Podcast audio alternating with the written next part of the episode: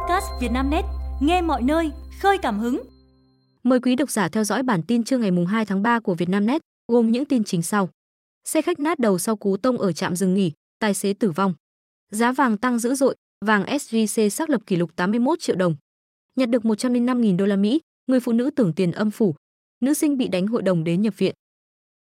Giá vàng hôm nay tăng dữ dội, vàng SJC xác lập kỷ lục 81 triệu đồng. Giá vàng hôm nay, trong nước vàng SJC tăng điên cuồng hơn 1,2 triệu đồng, xác lập kỷ lục mới 81 triệu đồng một lượng. Giá vàng thế giới tăng dữ dội sau khi Mỹ công bố báo cáo lạm phát.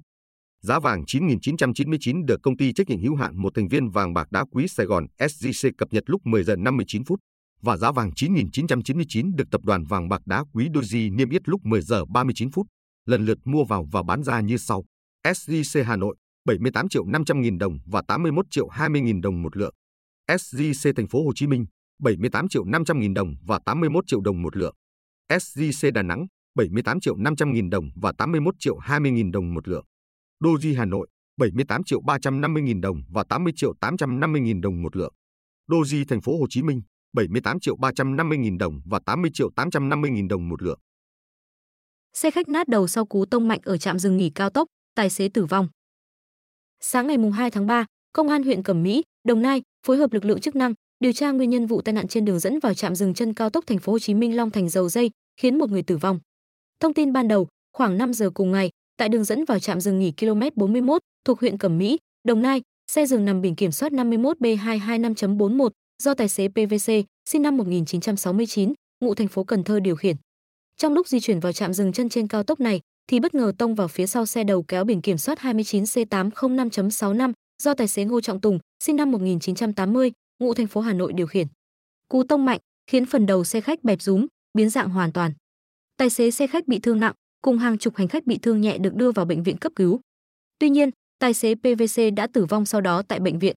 Nhận được tin báo, lực lượng công an huyện Cẩm Mỹ phối hợp lực lượng công ty cổ phần dịch vụ và kỹ thuật đường cao tốc Việt Nam VECE khám nghiệm, điều tra nguyên nhân vụ tai nạn. Nữ sinh bị các bạn gái đánh hội đồng đến nhập viện cấp cứu. Hôm nay ngày 2 tháng 3, trao đổi với phóng viên Vietnamnet, chị Uông Thị Hoàng Linh, sinh năm 1993, trú tại xã Khuê Ngọc Điền, huyện Cờ Rông Bông, xác nhận vừa gửi đơn đến cơ quan công an đề nghị làm rõ nhóm nữ sinh đánh hội đồng con gái chị, sau đó quay clip tung lên mạng xã hội. Theo chị Linh, vào khoảng 16 giờ ngày 28 tháng 2, con gái chị là em Trần Nhật Thu Tê, học sinh trường trung học cơ sở Khuê Ngọc Điền, được một bạn tên Không ở xã Cư Cờ Ti chở đi uống trà sữa. Khi đến đầu cầu treo xã Hòa Lễ, em bất ngờ bị nhóm bạn do Nguyễn Thị Hồng Đê, học lớp 9A, trường trung học cơ sở Hòa Lễ, cầm đầu lao ra đánh hội đồng. Còn tôi một mình nên không chống cự được và giờ toàn thân bầm tím, đau nhất là vùng đầu, tinh thần hoảng loạn, đang được theo dõi điều trị tại bệnh viện. Chị Linh cho hay. Về nguyên nhân sự việc, theo con gái chị Linh, liên quan đến việc thách thức đánh nhau trên mạng. Sau khi bị đánh, nữ sinh giấu người nhà, tuy nhiên do nhóm đánh em quay clip tung lên mạng xã hội, nên gia đình mới biết sự việc. Trao đổi với phóng viên Vietnamnet, ông Võ Thanh Hải, Phó Công an xã Cư Cờ Ti thông tin, đơn vị đã nhận được đơn tố cáo của chị Uông Thị Hoàng Linh và bước đầu đã làm việc với phụ huynh. Nhặt được 105.000 đô la Mỹ, người phụ nữ tưởng tiền âm phủ nên bỏ ở giỏ xe đạp. Trưa ngày 2 tháng 3, Công an phường Hàng Gai, quận Hoàn Kiếm, Hà Nội cho biết, vào khoảng 17 giờ 30 phút ngày 29 tháng 2, đơn vị nhận được trình báo của anh TVH, 34 tuổi, ở thành phố Hồ Chí Minh về việc mất túi tiền. Trong trình báo, anh Hát cho hay, khoảng 15 giờ cùng ngày, anh đi taxi từ phố Huế ra Hàng Bông, phường Hàng Gai để mua quà làm kỷ niệm. Khi đi, anh cầm theo túi chứa 105.000 đô la Mỹ. Khi mua hàng xong, anh tiếp tục di chuyển và khoảng 20 phút sau thì phát hiện túi tiền đã bị mất. Ngay sau đó, anh quay trở lại tất cả những nơi đã đi qua để tìm kiếm, nhưng không thấy. Anh đến công an phường trình báo. Công an phường khẩn trương giả soát toàn bộ camera dọc tuyến anh Hát đi qua. Qua đó xác định, lúc xuống khỏi xe taxi, người đàn ông làm rơi túi tiền xuống đất và một người phụ nữ đi xe đạp, nghi làm nghề thu mua phế liệu nhặt được và rời đi. Nhưng không rõ lai lịch người đã nhặt được, nên tối 29 tháng 2, lãnh đạo công an phường đã chỉ đạo tất cả cán bộ chiến sĩ có mặt tại đơn vị tỏa đi các hướng, trích xuất dữ liệu để xác định hướng đi của người phụ nữ, nhưng cũng không có kết quả. Đến 11 giờ ngày 1 tháng 3, công an phường Hàng Gai nắm được thông tin, người phụ nữ đó nhiều khả năng đang ở trọ tại khu vực ga Hà Nội nên đã giả soát. Cuối cùng xác định, người phụ nữ là chị nông thôn mới, 50 tuổi, làm nghề thu mua phế liệu. Khi thấy cán bộ công an phường tìm đến tận nhà trọ, chị rất bất ngờ. Sau khi xem lại hình ảnh do cơ quan công an cung cấp, chị còn bất ngờ hơn vì khi nhặt được, chị nghĩ đó là tiền âm phủ nên vẫn để ở giỏ xe đạp. Chị mờ bàn giao lại cho công an phường Hàng Gai, số tiền còn nguyên đai nguyên kiện. Nhận lại được tiền, anh Hát rất xúc động và cảm kích trước sự tận tụy của cán bộ chiến sĩ công an phường cũng như sự tử tế, chất phác của chị mờ. Hà Nội yêu cầu quận Thanh Xuân truy trách nhiệm vụ chung cư mini chống nạn. Ủy ban nhân dân thành phố Hà Nội vừa có văn bản về công trình nhà ở tại địa chỉ số 22, ngách 236 trên 17 Khương Đình, phường Hà Đình, Thanh Xuân có dấu hiệu không đảm bảo an toàn. Theo đó, Ủy ban nhân dân thành phố Hà Nội giao Ủy ban nhân dân quận Thanh Xuân ngừng sử dụng tòa trung cư mini phải chống ngạn, đồng thời khoanh vùng nguy hiểm, di chuyển người và tài sản để đảm bảo an toàn. Theo chỉ đạo, quận Thanh Xuân phải có trách nhiệm hỗ trợ bố trí chỗ ở tạm, đảm bảo ổn định cuộc sống cho các hộ dân trong thời gian di rời.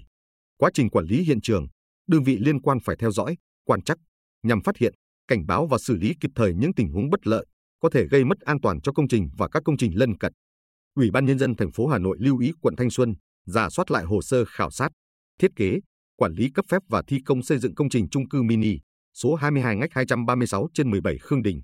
Ngoài ra, Ủy ban nhân dân thành phố yêu cầu quận Thanh Xuân xác định rõ nguyên nhân sự cố, xử lý trách nhiệm của các tổ chức, cá nhân có liên quan đến chung cư mini số 22 ngách 236 trên 17 Khương Đình bị nứt cột. Theo văn bản, Ủy ban nhân dân thành phố Hà Nội cũng yêu cầu Sở Xây dựng giả soát toàn thành phố về loại hình nhà ở nhiều tầng, nhiều căn hộ. Qua đó đánh giá, phân tích kỹ tính chất pháp lý, việc quản lý đất đai, đầu tư xây dựng, xử lý dứt điểm các công trình có vi phạm trật tự xây dựng, kiến nghị các cơ quan có thẩm quyền xử lý vi phạm về phòng cháy chữa cháy. Tai nạn ô tô liên hoàn trên cao tốc Nghi Sơn Diễn Châu.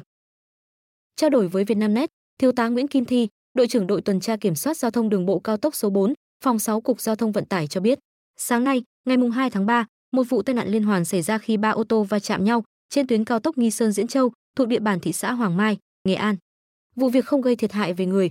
Lực lượng cảnh sát giao thông đang điều tiết giao thông, lập biên bản hiện trường vụ việc, thiếu tá Nguyễn Kim Thi thông tin ban đầu. Người đàn ông ngáo đá cầm dao khống chế ba bé, bị điều tra nhiều hành vi. Ngày 2 tháng 3, Công an tỉnh Tiền Giang vẫn đang điều tra vụ đối tượng ngáo đá Nguyễn Bá Quân, 37 tuổi, ngụ thị trấn Lịch Hội Thượng, huyện Trần Đề, tỉnh Sóc Trăng, cầm dao khống chế ba bé trong trường mầm non tuổi thần tiên, phường 5, thành phố Mỹ Tho vào chiều ngày 1 tháng 3. Đại tá Nguyễn Văn Lộc, Phó Giám đốc Công an tỉnh Tiền Giang cho biết, lực lượng công an đang tiếp tục điều tra, khẩn trương làm rõ, xử lý nghiêm nghi phạm Nguyễn Bá Quân về các hành vi cướp tài sản, đe dọa giết người, gây rối trật tự công cộng và làm rõ hành vi hủy hoại tài sản, bắt cóc con tin. Công an cho biết, Nguyễn Bá Quân từng có vợ con tại tỉnh Sóc Trăng. Sau khi chia tay người vợ đầu, Quân sống chung với một người phụ nữ ở xã Trung An, thành phố Mỹ Tho. Cả hai có một con chung là bé trai, hiện được 5 tuổi. Tuy nhiên, Quân và người phụ nữ nói trên cũng không còn sống chung. Nghi phạm Quân làm công nhân bốc vác tại chợ Bình Điền, thành phố Hồ Chí Minh, sau đó anh ta về quê Sóc Trăng sinh sống. Công an cũng cho biết, con trai của Quân không học tại trường mầm non tuổi thần tiên. Theo điều tra, ngày 25 tháng 2, Quân từ Sóc Trăng đến thành phố Mỹ Tho, chở con trai và người phụ nữ nói trên về quê chơi. Ngày 29 tháng 2, cả ba quay trở lại thành phố Mỹ Tho và thuê nhà trọ ở qua đêm. Tại đây, Quân sử dụng ma túy tổng hợp. Đến sáng ngày 1 tháng 3, Quân bị ảo giác cho rằng cha, mẹ, vợ, con bị giết, nên đã dẫn con trai đi trốn. Nghi phạm Quân dắt con trai di chuyển trên đường ở phường 5, thành phố Mỹ Tho. Khi đến một cửa hàng tạp hóa, Quân lấy dao chặt dừa của quán, rồi sộc vào trường mầm non, khống chế, đe dọa, cướp điện thoại di động của một nữ giáo viên, dồn các cháu học sinh trong một lớp học vào phòng. Thời điểm nghi phạm quân xông vào trường, đúng lúc trường mở cửa đón học sinh. Các bảo vệ cũng phát hiện, nhưng do quân cầm dao, nên mọi người ưu tiên bảo vệ các cháu bé trước. Lãnh đạo và giáo viên nhà trường đã bình tĩnh, khéo léo ứng phó, đưa các cháu bé ra ngoài. Còn lại ba cháu bị quân khống chế, đe dọa. Gã dùng dao kề sát cổ, hăm dọa sẽ giết một cháu bé. Khi đó, gã trong trạng thái kích động, la hét, mất kiểm soát. Quân ra yêu cầu một chiếc xe đạp và để bên ngoài cửa phòng, nơi đối tượng đang khống chế các cháu bé. Theo đại tá Nguyễn Văn Lộc, đối tượng vừa khống chế cháu và bước về hướng cửa phòng, thì bị lực lượng cảnh sát bất ngờ tước hung khí, khống chế. Diễn biến thời gian tước hung khí, khống chế đối tượng và giải cứu an toàn các cháu bé, diễn ra chưa đến 3 phút. Đề nghị truy tố 36 thanh thiếu niên tụ tập đua xe gây rối ở thành phố Hồ Chí Minh. Mới đây, cơ quan cảnh sát điều tra công an quận Bình Thạnh đã ban hành kết luận điều tra, chuyển hồ sơ sang Viện kiểm sát nhân dân cung cấp, đề nghị truy tố 36 đối tượng về tội gây rối trật tự công cộng. Đây là vụ tụ tập đua xe gây náo động khu vực cầu Sài Gòn xảy ra giữa tháng 8 năm 2023. Liên quan đến vụ án này, Công an quận Bình Thạnh ra quyết định xử phạt hành chính bằng hình thức phạt tiền và cảnh cáo đối với 15 thanh thiếu niên có hành vi tụ tập, cổ vũ đua xe trái phép.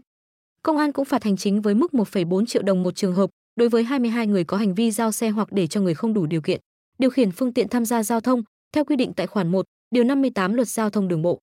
Theo kết luận điều tra, Quách Tuấn Anh, 21 tuổi, ngụ quận 4, đã cầm đầu, rủ dê Đoàn Thế Hải, 21 tuổi, ngụ quận Bình Thạnh, cùng những người bạn mang xe gắn máy ra khu vực cầu Sài Gòn tối ngày 15 tháng 8 năm 2023 để so kè tốc độ.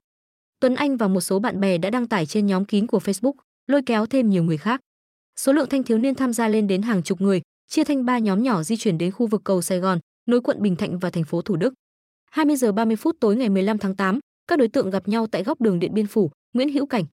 Nhóm thanh thiếu niên đã điều khiển xe máy dàn hàng ngang, nẹt pô, chạy một bánh và rú ga so kè tốc độ từ đường Nguyễn Hữu Cảnh qua cầu Sài Gòn, xuống xa lộ Hà Nội, nay là đường Võ Nguyên Giáp, thành phố Thủ Đức, rồi quay lại, di chuyển theo lộ trình này 4 lượt.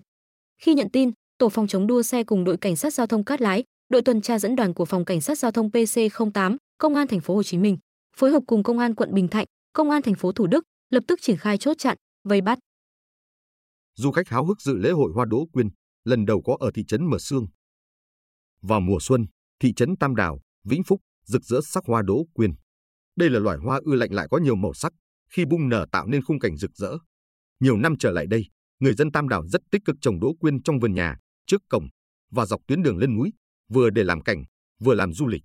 Đến nay, Tam Đảo đã có những vườn hoa đỗ quyên đẹp như mơ. Hàng năm, cứ vào mùa hoa đỗ quyên nở, du khách thập phương lại đổ về thị trấn Mờ Sương này để du xuân và thưởng lãm sắc hoa tươi thắm. Ông Nguyễn Duy Dũng, Chủ tịch Ủy ban Nhân dân thị trấn Tam Đảo cho biết, tối mùng 1 tháng 3, thị trấn Tam Đảo đã khai mạc lễ hội hoa đỗ quyên lần thứ nhất năm 2024, nhằm thúc đẩy phong trào trồng hoa đỗ quyên, tạo điểm nhấn không gian văn hóa du lịch, quảng bá hình ảnh vùng đất, con người và tiềm năng du lịch. Đây là lần đầu tiên địa phương tổ chức lễ hội hoa đỗ quyên, với mong muốn lễ hội sẽ trở thành sản phẩm văn hóa du lịch đặc trưng, mang bản sắc và thương hiệu riêng của thị trấn Tam Đảo. Diễn ra đến ngày 24 tháng 3, lễ hội hoa đỗ quyên không chỉ là không gian rực rỡ sắc màu để du khách ngắm hoa, mà còn có rất nhiều hoạt động đặc sắc. Diễn biến mới tại dự án khu tứ giác vàng Mà Lạng. Sáng ngày 2 tháng 3, Chủ tịch Ủy ban nhân dân thành phố Hồ Chí Minh Phan Văn Mãi đã chủ trì hội nghị kiểm tra kế hoạch triển khai nhiệm vụ năm 2024, giải quyết kiến nghị của Ủy ban nhân dân thành phố Thủ Đức, Q.1, Q.7 và huyện Cần Giờ. Tại hội nghị, trong 12 nội dung kiến nghị Chủ tịch Ủy ban nhân dân thành phố giải quyết, Ủy ban nhân dân quận chấm 1 đề xuất Ủy ban nhân dân thành phố chỉ đạo các sở ngành cùng phối hợp tháo gỡ vướng mắc trong việc mời gọi nhà đầu tư dự án khu tứ giác Nguyễn Cư Trinh. Khu tứ giác Nguyễn Cư Trinh được giới hạn bởi 4 tuyến đường, Nguyễn Trãi, Cống Quỳnh, Trần Đình Xu, Nguyễn Cư Trình. Người dân quen gọi nơi đây là khu mả Lạng. Theo bà Lê Thị Huỳnh Mai, giám đốc Sở Kế hoạch và Đầu tư thành phố, dự án khu tứ giác Nguyễn Cư Trinh là dự án phức tạp, nhiều vấn đề vướng mắc và trải qua nhiều thời kỳ. Dự án đã được thu hồi và thành phố đang triển khai các khâu để làm thủ tục đấu thầu. Mới đây, Chính phủ đã ban hành Nghị định 24/2024 liên quan đến công tác đấu thầu. Sau khi có nghị định, Sở Kế hoạch và Đầu tư sẽ phối hợp với các sở ngành liên quan để sớm triển khai đấu thầu, đầu tư dự án và chỉnh trang khu vực này, bà Mai thông tin. Tuy nhiên, theo bà Mai, Nghị định 24 vừa mới ban hành, cần chờ hướng dẫn. Nga phóng tên lửa đạn đạo liên lục địa JAS, Mỹ xác nhận đã được thông báo. Nga đã tiến hành diễn tập chiến đấu khi phóng tên lửa đạn đạo liên lục địa ICBM, JAS, từ sân bay vũ trụ Plesetsk để xác định các tính năng của vũ khí. Các ekip từ đội tên lửa Ioska Ola đã thực hiện vụ phóng huấn luyện chiến đấu của ICBM sử dụng nhiên liệu rắn JAS tại sân bay vũ trụ Plesetsk. Các đầu đạn huấn luyện đã lao xuống khu vực định sẵn tại thao trường Kua, trên bán đảo Kamchatka, hãng tin Sputnik dẫn thông báo hôm 1 tháng 3 của Bộ Quốc phòng Nga. Cũng theo Bộ Quốc phòng Nga, mục đích của vụ phóng là xác nhận các tính năng chiến thuật của hệ thống JAS và toàn bộ nhiệm vụ đã được hoàn thành. ICBMRAS là hệ thống tên lửa di động có khả năng phóng đầu đạn hạt nhân tới một số mục tiêu với độ chính xác cực cao. Tên lửa này đóng vai trò quan trọng trong chiến lược phòng thủ của Nga. Nó còn là một phần trong kho vũ khí của lực lượng tên lửa chiến lược Nga. Chia sẻ với hãng thông tấn TASS, một quan chức Lầu Năm Góc cho biết, Nga đã thông báo cho Mỹ về việc phóng ICBM ICBMRAS từ sân bay vũ trụ Plesetsk. Nga đã thông báo cho Mỹ thông qua Trung tâm Giảm thiểu rủi ro hạt nhân. Chúng tôi sẽ tiếp tục theo dõi tình hình, quan chức Lầu Năm Góc nói. Quý độc giả vừa nghe bản tin podcast thời sự tổng hợp trưa ngày 2 tháng 3 của Vietnamnet, được thể hiện qua giọng đọc AI của VB. Bản tin được phát sóng hàng ngày lúc 12 giờ. Mời quý vị và các bạn chú ý theo dõi.